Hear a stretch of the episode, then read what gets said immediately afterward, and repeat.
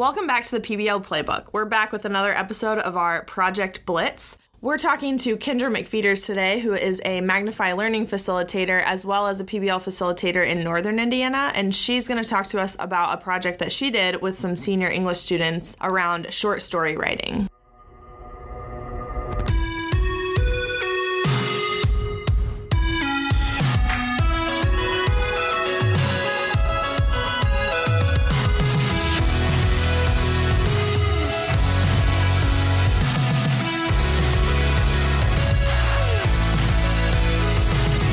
Welcome to the PBL Playbook, brought to you by Magnify Learning, where we equip teachers with project based learning tools today so they can engage and empower their students for the future. This podcast will give you the playbook of real PBL facilitators in the classroom, just like you, and help bring you strategies and tools for your PBL game. Now, here are your PBL Playbook hosts, Josh and Andrea.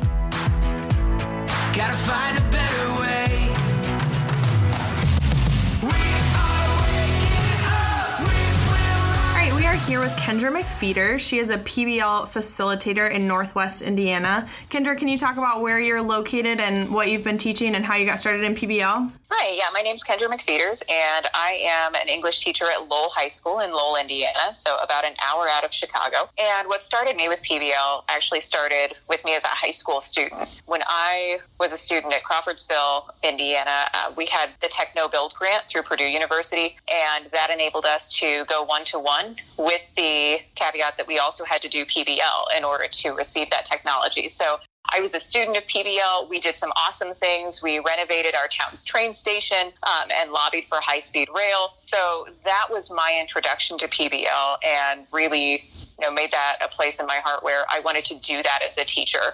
Um, so at Lowell High School in the 2012 2013 school year, we started our bridge team and joined a PBL network. And that led me to also want to train teachers in PBL because I just really believe in it so much. So a few years ago, I started facilitating with Magnify Learning as well. Awesome. I, love to hear that type of story where we, we start to see high school students who got to experience PBL now getting a chance to really facilitate and teach that in their own classrooms. So, why don't you tell us a little bit about a project that you've had some success with and, and kind of give our, our listeners an overview of what some of those project elements were um, and, and why you like that project so much? Um, I think one of the projects that I really enjoy is a project that I do at the beginning of the semester with my short stories classes.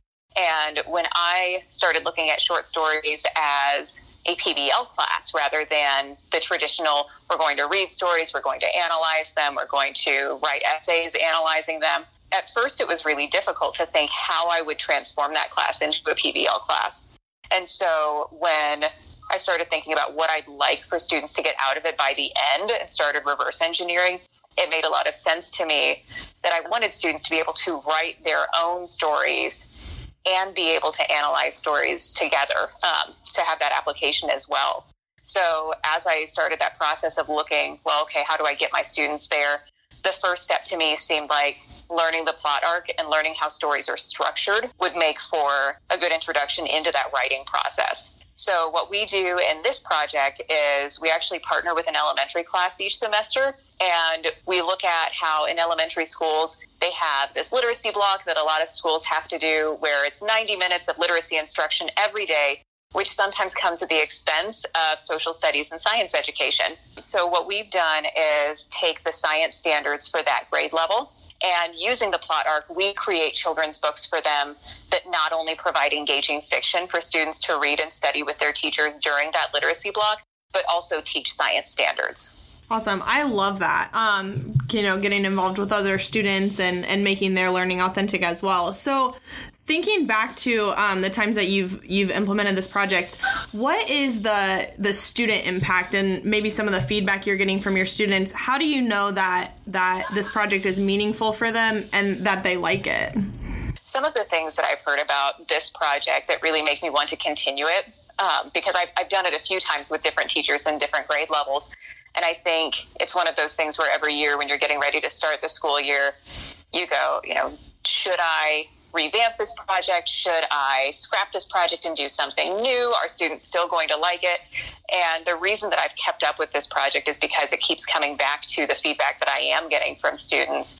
And a lot of them say that they really appreciate that. They know that this is going to students and it is authentic in that it is going to be taught in schools and students are going to get to learn about these things and a piece of their work is going to impact others. Yeah, I imagine some of them might even remember like being in in that uh, setting where they didn't get as much time in science or math, and, and really um, enjoy the fact that they can they can do that through maybe a, a children's book. So really cool. Uh, so you know, you were asked we asked you kind of to think about some projects. Why did this one stand out, and, what type of impact did it have on you in terms of of your development as a PBL facilitator? I think you know a couple of projects stood out to me, and the big component that made them stand out was the level of authenticity. Um, so being able to have teachers Skype in when we've used community partners that are outside of our area and listen to these projects and be able to talk about how these books have impacted their students or how they anticipated in the cases of like during the presentations um, how they anticipated that the book would impact their students i think made it something that made me want to share this project that you can have these opportunities with students where they're going to get to interact with other people and they know that their work is going to have a bigger impact than just in the classroom. So, thinking about from the community partner perspective and the teachers that are on the receiving end of these books, um, what's the feedback that you're getting from them about the impact on, on their students from the work that your students are doing? I've gotten a lot of positive feedback from the teachers that we've worked with, and we've, we've sent these books, and when they've you know gotten back to me, it's been a lot of how the students have really appreciated being able to read works that are by older students because these are the students that they look up to. They see these high schoolers and they seem so grown up. Um, and so it's really empowering for them to get to read materials that are written by those students that they see as role models and be able to you know say like hey i could do that at some point too i think also you know, it does humanize people a little bit because there have been times where, despite our peer reviews and despite our feedback sessions, there are times when grammatical errors sometimes slip into these stories the students as they're going through the books you know, because in elementary school you have a lot more of that grammar instruction than you have as you get older.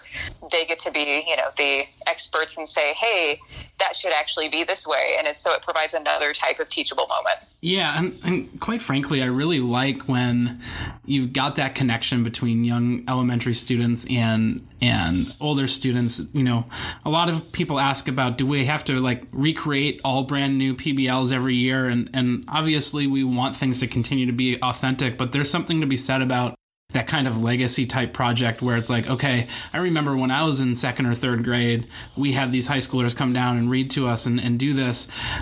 Like they look forward to maybe being able to do that a couple years down the road too. So I think that's kind of a really um, important message for for new PBL facilitators too. That there's some you know there's some value in repeating a project that you can get kids excited about and, and look forward to as long as it still remains relevant and, and meaningful to them. Yeah, absolutely. So what thinking about, you know, you've you've done this project a couple of times. Um, in what ways have you changed it over the years and, you know, going forward if you were getting ready to do it again, what changes would you make um, to implement this project another time? Yeah, I think um, as far as changes that I've made up to this point, some of it has been in clarifying benchmarks and making sure that students really see the connections among the benchmarks and how it leads to the final product. It seemed transparent and clear to me at first, but I realized as I went through the project the first time that the purpose really needed to be explained in a way that I was not doing for my students. Um, so I had to you know, kind of take a, a look back at that project and re re-clarify. That's not even a word, uh, but look back at the purpose and decide how I would then make that more explicit to my students. I also go through and now I have students do the benchmarking themselves. So we look through projects together, and not not just this project, but projects in general. Uh, we look at the final product and talk about authentically how would you get here. We're doing this for real, so how do we get there? Yeah, I think that's really valuable in having them see kind of that process um, of of getting from point A to you know point Z. um, and you know what's what's the way that we're getting there? Um, and i think too sometimes a lot of you know we see the big picture of the project and we see the authentic connection but you know at the level that our kids are at for you know not behind the scenes they don't always see that. So i think that's um, you know really good growth as far as implementing this project. I think it's it's something that as teachers we need to be able to step back and say, but how will students see this? Because to us, it's it's our baby, and we've designed this, and so we think that it's you know really clear and it's going to be really obvious to students. And sometimes we just need to remember that they don't see all of it yet. That we have to make that here's here's the behind the scenes look. Outstanding. So thank you for spending some time uh, kind of talking to us about this project. Before we we go, is there anything that you would um, want to tell our listeners? Any any advice that you might want to give to people who are kind of starting their PBL journey or, or pushing forward with this work? Yeah, I think for people starting out, definitely give yourself the grace to mess up and also give your students the opportunity to see that growth. Um, when I started out in PBL, there were know, lots of mistakes that I made right off the bat, and I went into it thinking that I would be really good at it because I'd seen it as a student, but it's so different going from student to teacher, um, as we all know. So I think just having the ability to look at that work and say, you know what, this isn't working for us. Let's talk about how to fix it as a class really builds that class culture and allows you to grow as that little community within your classroom so that your projects can continue to improve. Awesome. Well, thank you so much for being with us today and, and sharing your project. Thank you.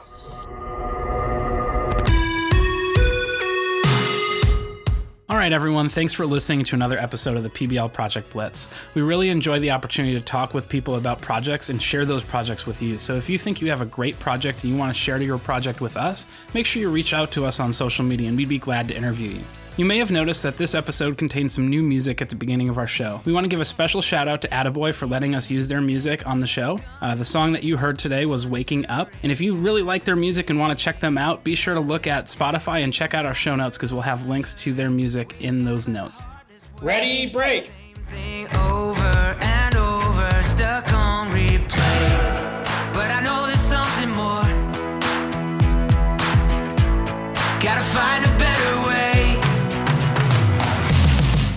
Thanks again for joining Josh and Andrea for the PBL Playbook, where we give you the playbook of real PBL facilitators in the classroom just like you and help bring you strategies and tools for your PBL game.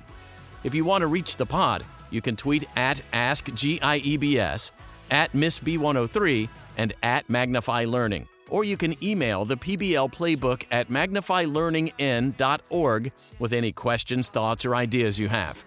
Also, be sure to show Josh and Andrea some PBL love by rating, reviewing, and sharing the PBL playbook with other educators.